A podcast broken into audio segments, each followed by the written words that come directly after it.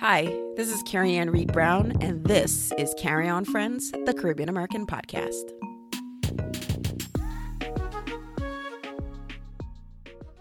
Hey everyone, welcome to another episode of Carry On Friends, the Caribbean American podcast. I'm excited you're listening to this very special and very important episode. With me today, my guest is Keshia Morris of Common Cause. Keshia, welcome to the podcast. How are you today? Awesome. Thank you, Carrie, for having me on. All right. So Keshia, tell the community a little bit about who you are, Caribbean country you represent, and some of the work that you're doing with Common Cause. For sure. My name is Keshia Morris. I am a Jamaican, Guyanese, Canadian immigrant. My father is Jamaican from St. Mary, and my mom is Guyanese from Georgetown.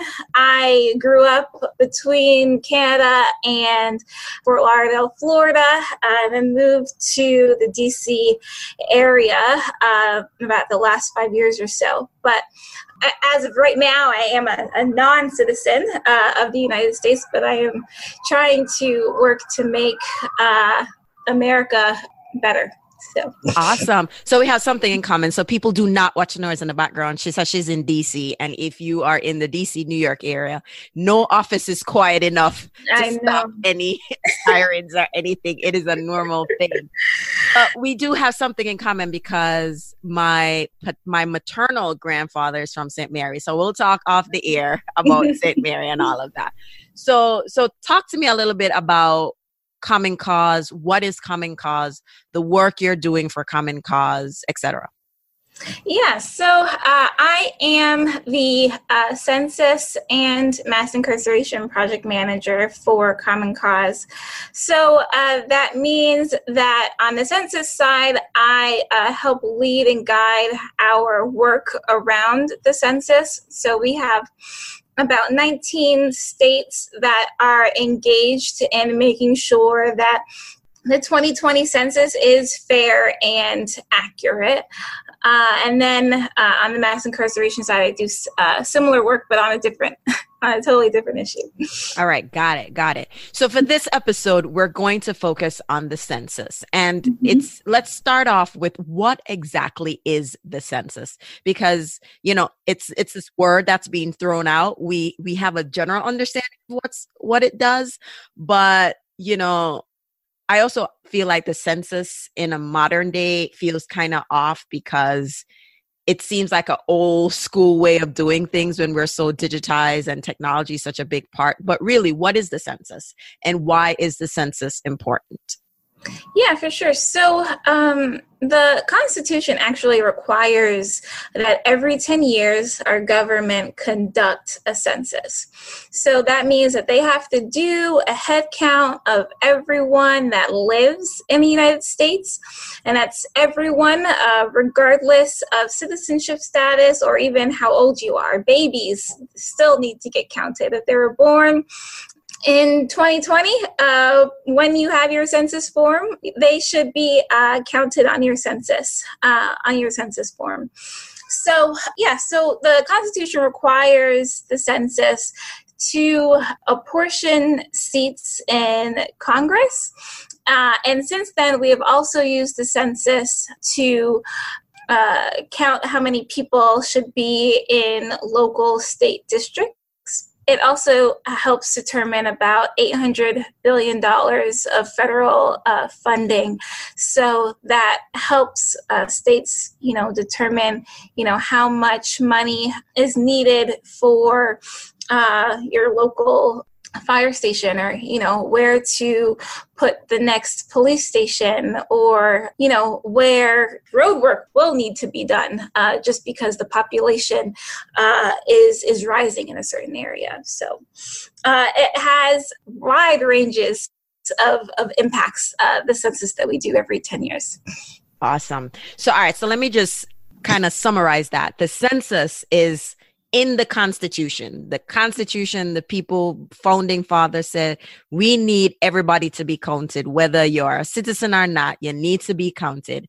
Mm-hmm. And one of the most important reasons why it's in the Constitution and a head count is important is in the U.S. government, we have the Senate and the House of Representatives. Mm-hmm. And that, you know, without going into the history lesson, that was a compromise for between the bigger states and the smaller states. Mm-hmm. So for the Senate, we always have two senators, but the House of Representatives, that number goes up and down depending on the population in a particular state or whatever the situation is. So the mm-hmm. House of Representatives, the number should reflect the people that live within a certain area that they're representing. And whether, you know, let's say the population rose in New York. New York mm-hmm. may need more more congressmen in the House of Representatives. So mm-hmm. that's the basic. But on a more important level, you're saying that because of the headcounts, there's $8 billion. That's B worth of federal funding, and God knows the pothole. $800 billion. Oh, mm-hmm. God, that's a whole heap of money. And you already say pothole because you have to swerve out a pothole like it's no joke. Mm-hmm. Fire stations, because again, with population increase, you can't have the one lick of fire station that tries service an entire community where the population is growing. And I'm sure it also affects schools and funding for schools and class sizes and all of those things, right? Absolutely. Absolutely. Anything that you can think of, really, that has to do with populations and where people live is dependent on census data. All right. All right. So now we know what the census is and the purpose of the census. You know, back in the day, it was a form that you fill out. How are we going about doing the census? And the last time the census happened was 2010. And to be honest, I don't remember it at all. I vaguely remember somebody coming to my door, but I don't remember. So between 2010 and now, what is going to change in the way we do the census? Absolutely. So there are a few changes to the census from 2010 to now. The next census happening in 2020. But one of the major changes is that this census will be primarily conducted online. So the Census Bureau has said that they are hopeful that about 80% of the population will fill out their census form online. So that means that they really didn't have the budget to send out paper forms to every single household like they did in prior years. So what will happen is that about 80% of households will receive a postcard with a unique ID for them to fill out the census online. However, you don't have to use that unique ID. You can fill out the census form without it, but it is preferred that you use that unique ID to fill out the census. So, but if you choose that, you don't want to fill out the census online, after a few weeks of you not filling it out online, they will send a paper form to your household and you can fill it out traditionally, the traditional way, through paper, or you could also even fill it out or talk to someone over the phone and give them your responses as well. All right. So let's talk about the paper form. Mm-hmm. Basic question, is the census anonymous? Yes, absolutely. The census is anonymous. Your name is not going on the form. It is connected to your home address, but your name does not go on the census form. All right. So Keshia, mm-hmm. It's anonymous in quotes, right? But it's connected to my address, right? So you can't look up the address and see who's living at the address. That's kind of a concern people might have. Right. So, the Census Bureau is required to keep your household responses confidential, and they're required to do that for 72 years after you fill out the form. So you are protected that way. Okay. And then the unique ID, we can fill it out with or without it, mm-hmm. right? But it's kind of what's the benefit? So why do they need the unique ID to say that the person who lives at this address completed it? Right. Mm-hmm. Okay. So if I say, me go fill out the census, but me no want Babylon know which part me live, I'm going to take off the unique ID. I'm just saying something, right? Mm-hmm. will they come back and say, they will get my response, but will they come back and say the person who lives at this house did not fill out the census because we have no records of it? Even though I did it, I chose not to use a unique ID. Is that what's going to happen? No, it's more of a way for a quicker way for the Census Bureau to realize who has filled out the form and who has not, as far as households go. But yeah, if you do not use the unique ID, it's just a longer process for the Census Bureau to validate that. Yeah, to validate. Mm-hmm. So what about if people choose not to fill out the census? Like they're like, they don't trust it, I don't want anybody come for me. Like, what is that? Because we're not getting into the politics of the census, but that is a legitimate concern. What if I don't want to fill it out? Yeah, that's a real concern that a lot of folks have. Really, as I said prior, your census forms are confidential.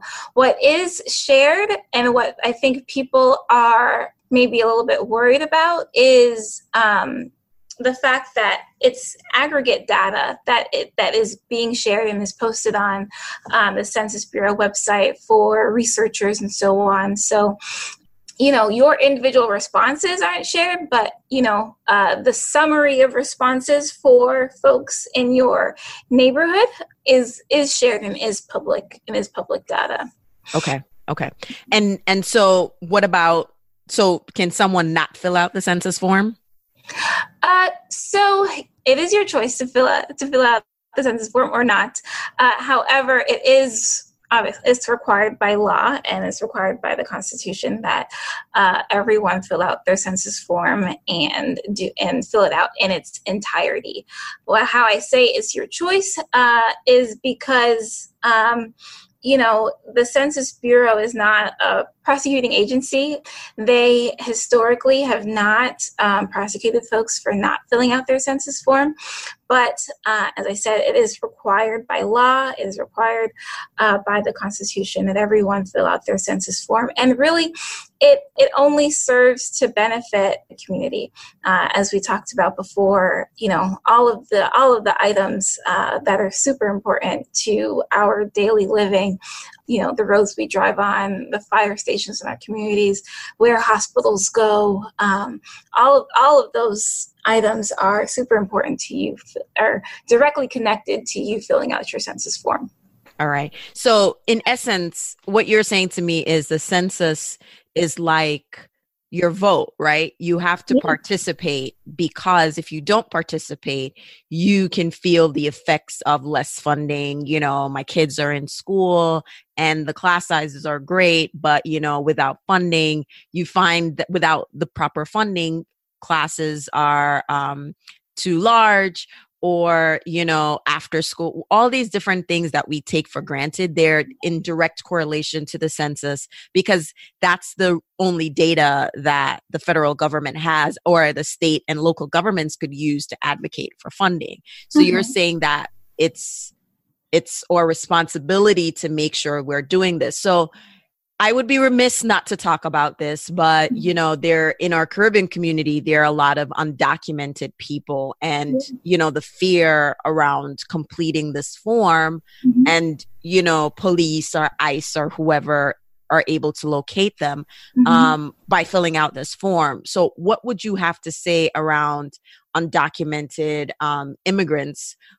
So this, and just to be clear, you're saying the census is, and the Constitution says the census is for everyone. So whether you are a naturalized citizen, you're born here, whether you have a green card, or you're overstayed a visa, aka undocumented. That's what we mean by undocumented. Everybody has to do the census, correct? Yes. So for those who are, maybe green card holders and, undocumented, what can you say to them regarding their concerns about being harassed by ICE or any federal agency, considering the current climate around filling out the census? Absolutely. So I think what you are getting to is what has been circling around this 2020 census. And that is, I'm not sure if folks have been following along, but with the news cycle around the census. But, you know, there is a pending question on the census for 2020 asking about citizenship status.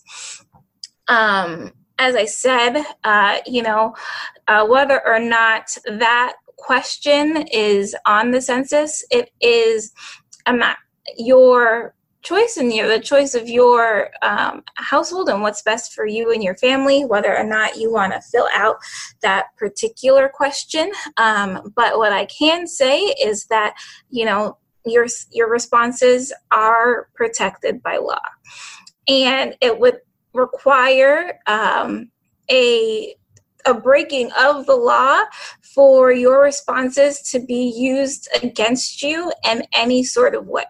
Even if it was, you know, even if it's aggregate data that was used, like say, you know, ICE or a particular ICE agent went on the Census Bureau website and said, you know, oh, well, this community has a large percentage of Caribbean Americans in it. I'm going to target this community. That is actually against the law. They cannot use census data in any sort of way to harm any person individually. All right. Got you. So, all right, let's talk about this, the citizenship question. Is it, so are any of the questions on the census optional? You know, like when you fill out a survey, you can go, me no fill that out, you know, stupid. Are questions optional? You know, so if that census question comes up, can I just choose not to answer that question if it ends up on the census? Yeah. I mean, as I said, all responses, you have to, it is required by law that every individual that lives in the United States fill out the census and fill it out in its entirety.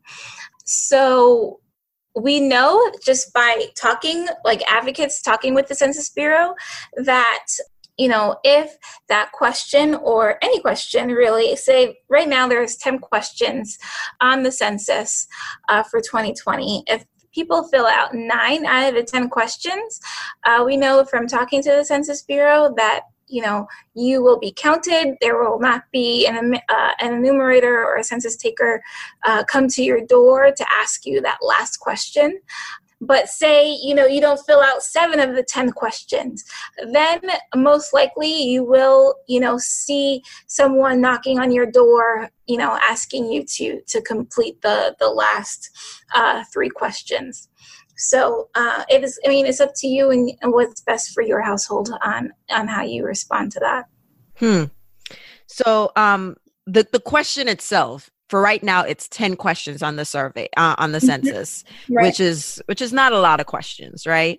So the citizenship question, is it just, are you a citizen? Yes, no. And then if let's just say you say no, is it asking you a follow-up question as to where were you born? Like, is it how is the question currently being proposed? Yeah, so the question asks, are you a citizen? And then you have 5 options for response. The first option is, yes, I'm a citizen, born in the United States. The second option is, yes, I'm a citizen, born in, you know, one of the territories, Puerto Rico, Guam, etc. The next is, yes, I'm a naturalized citizen, and it asks you for the date of naturalization.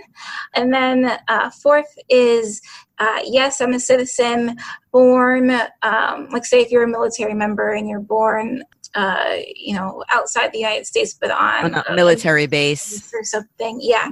That's another option. And then the last option, the fifth option is, no, I'm not a citizen. So, well, in that sense, no could mean anything, because no could be, it doesn't allude to you being illegal. It could be that you're on a student visa, because I went to school with a lot of students who come to the U.S. It could be you're from Canada and you just live and work in the U.S.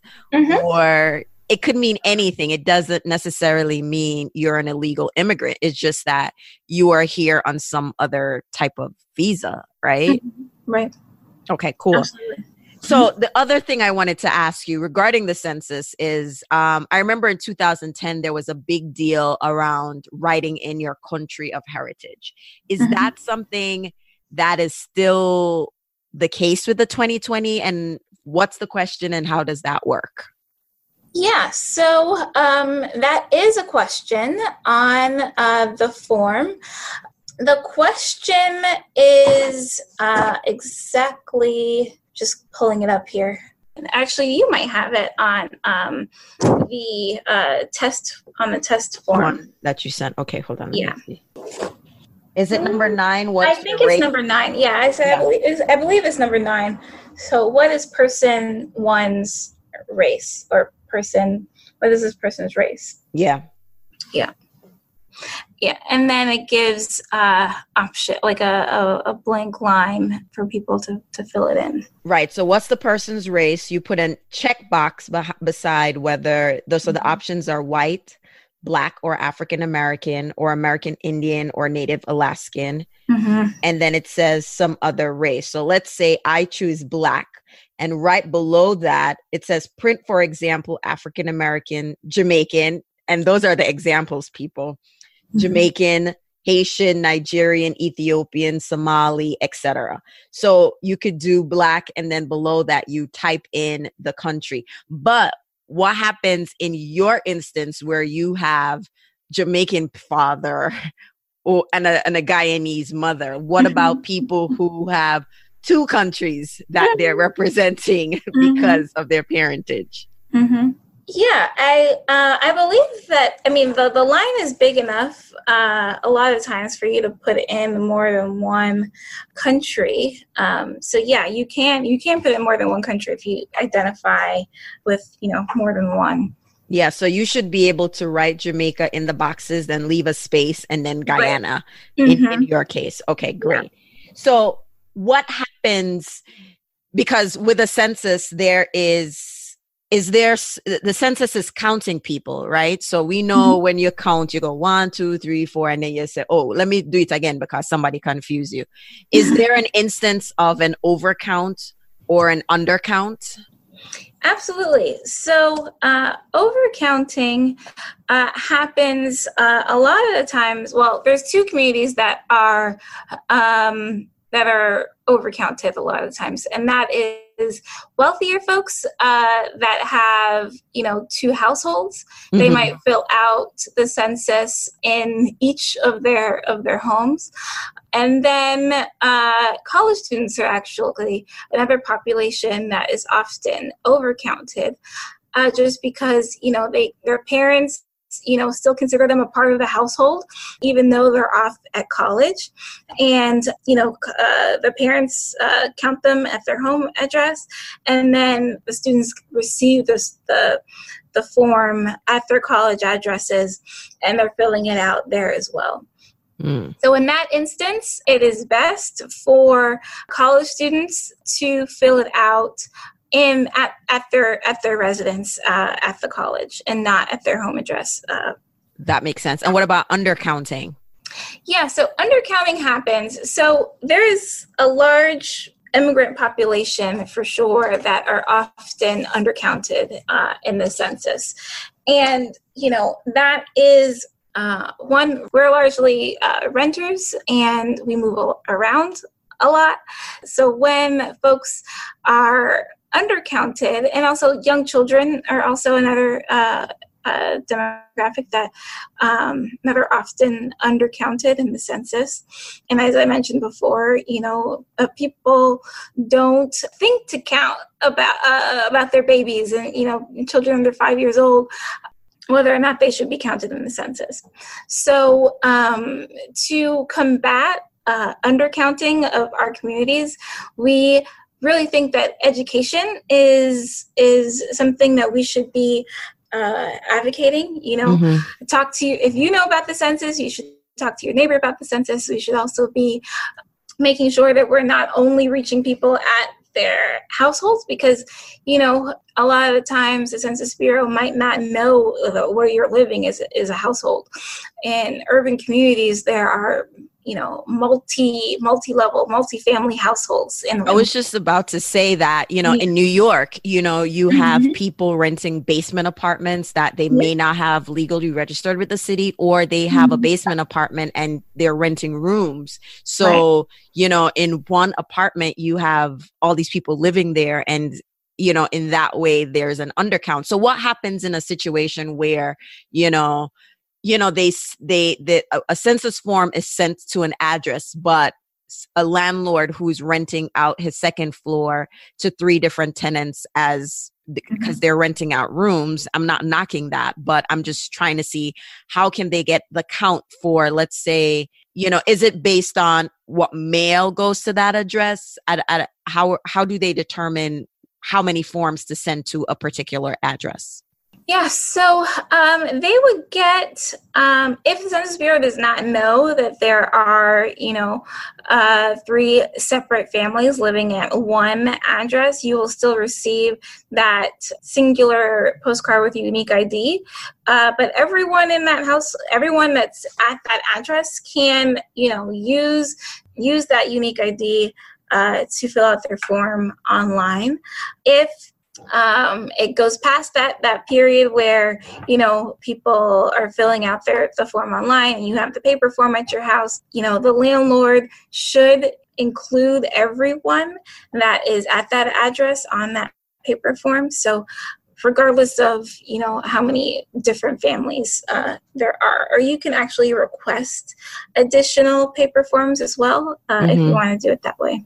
And so would that be a scenario where, you know, let's say I'm the landlord who's like, yeah, I rent out rooms to different people and I only got one form and I believe that everybody could do the census.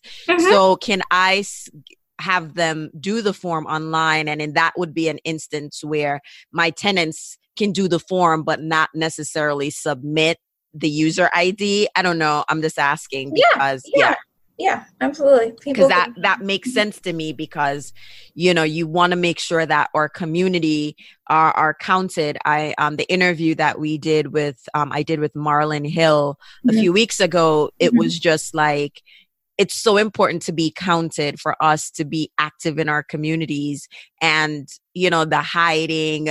I understand why we do it. Believe me, I do. But there are other things that it's to our detriment because we are not, for those of us who are here legally or citizens or whatever, we should really participate because the effects are felt beyond schools, beyond roads. You know, how many hospitals in our neighborhoods are closing and we have to travel to a whole different neighborhood to get, you know, services, you know, all these little things are dependent, you know, the buses, you know, the bus routes, how many buses are being put on the routes, you know, all of these little things, you know, as much as the New York City subway is run by New York State or, you know, they still have to get federal funding. So if the train is running on time, I live close by the L train and there was a whole debacle about the L train being put out of service. All those things are affected because of the money that's needed. So this episode is really intended to educate people about the census, what it is, what's the purpose of it. It's just 10 questions, you know. And, you know, even if the 11th one goes on it, we heard the responses that are on there. And, you know, legally, no, we can't be prosecuted for anything we put on the census. So as we wrap up, because this is not a one-time episode, in my opinion, we talked about this. This is an ongoing conversation to educate people about the census and the importance of the census. But in the meantime, until things get finalized, what are like 2 things you want people to take away from this conversation and in order to kind of build more education and awareness around the census and the importance of the census? Yeah, I mean, the one main thing that I think that people should take away is that our power is in the census. So if we want to change how, you know, our system of government works, if we don't like the policies and procedures that, you know, our government is proceeding with, then it is vitally important that we all participate in the census. You made a really great connection, Carrie, when you said that, you know, the census is like our vote. You know, the same way that there are people out there, you know, trying to make sure that everyone votes in 2020, we also need to be making sure that everyone is filling out their census form in 2020. Awesome. And I will have a link to a sample of the 2020 census. Could you talk a little bit about the sample that I'll be sharing with people? I don't want to speak off. Of course, about what that is, but you did provide me an example of what the 2020 form would look like. Yeah, so what Carrie will be sharing is a test form that was used in Providence, Rhode Island in 2018, just last year, that, you know, went to all of the residents of Providence County, Rhode Island. So this is what the Census Bureau tested to make sure that, you know, they have all their procedures down pat before 2020 comes. So if there are no changes to the census with, as we talked about, a question on citizenship being the 11th question, this form is what you will see in 2020. Okay.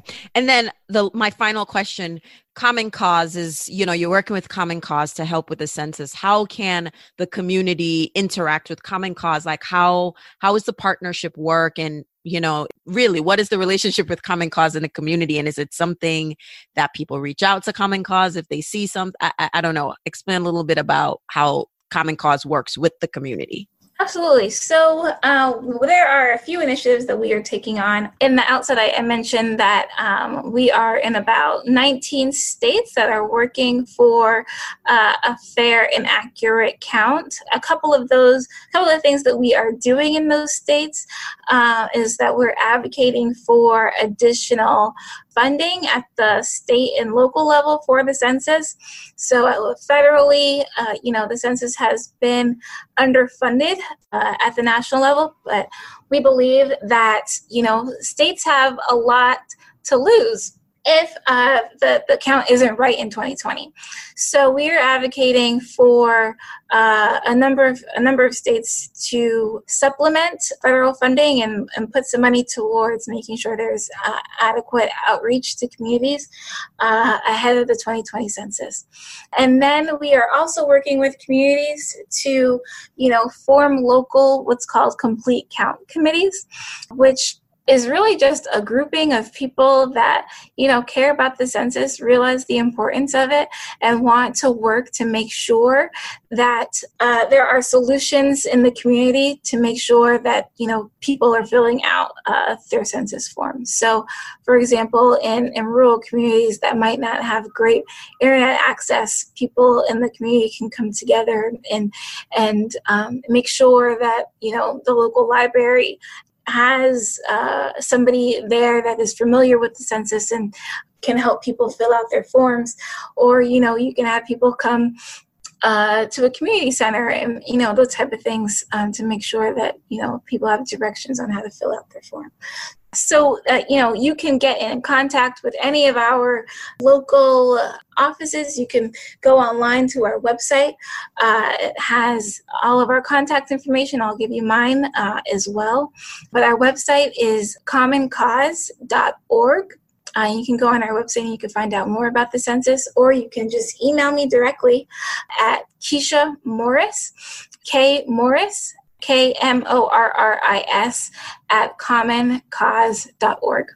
Okay. And that's where people will find out about the complete count committees and all of that good stuff. And, Absolutely. You know, if there is one in their area, or how to go about creating one in their area if there isn't.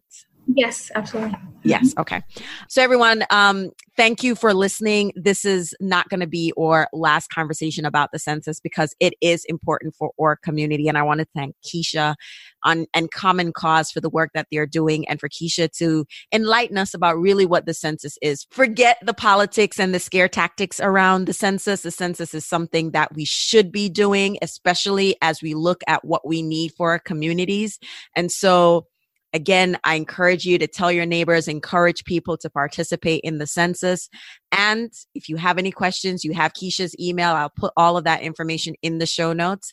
And if you have any questions, just reach out to me if you're not sure or anything. And like I like to say at the end of the show, walk good. You've been listening to Carry On Friends, a show about the Caribbean American experience. We post new episodes every 2 weeks. And if you want to learn more, buy merchandise, or sign up for our newsletter, check out our website, CarryOnFriends.com. You've been listening to Carry On Friends, a show about the Caribbean American experience, produced by Breadfruit Media. We post a new episode every 2 weeks on Tuesday, and if you're looking to learn more, buy our merch, or sign up for our newsletter, check out CarryOnFriends.com. Or find us on all social media platforms at Carry On Friends.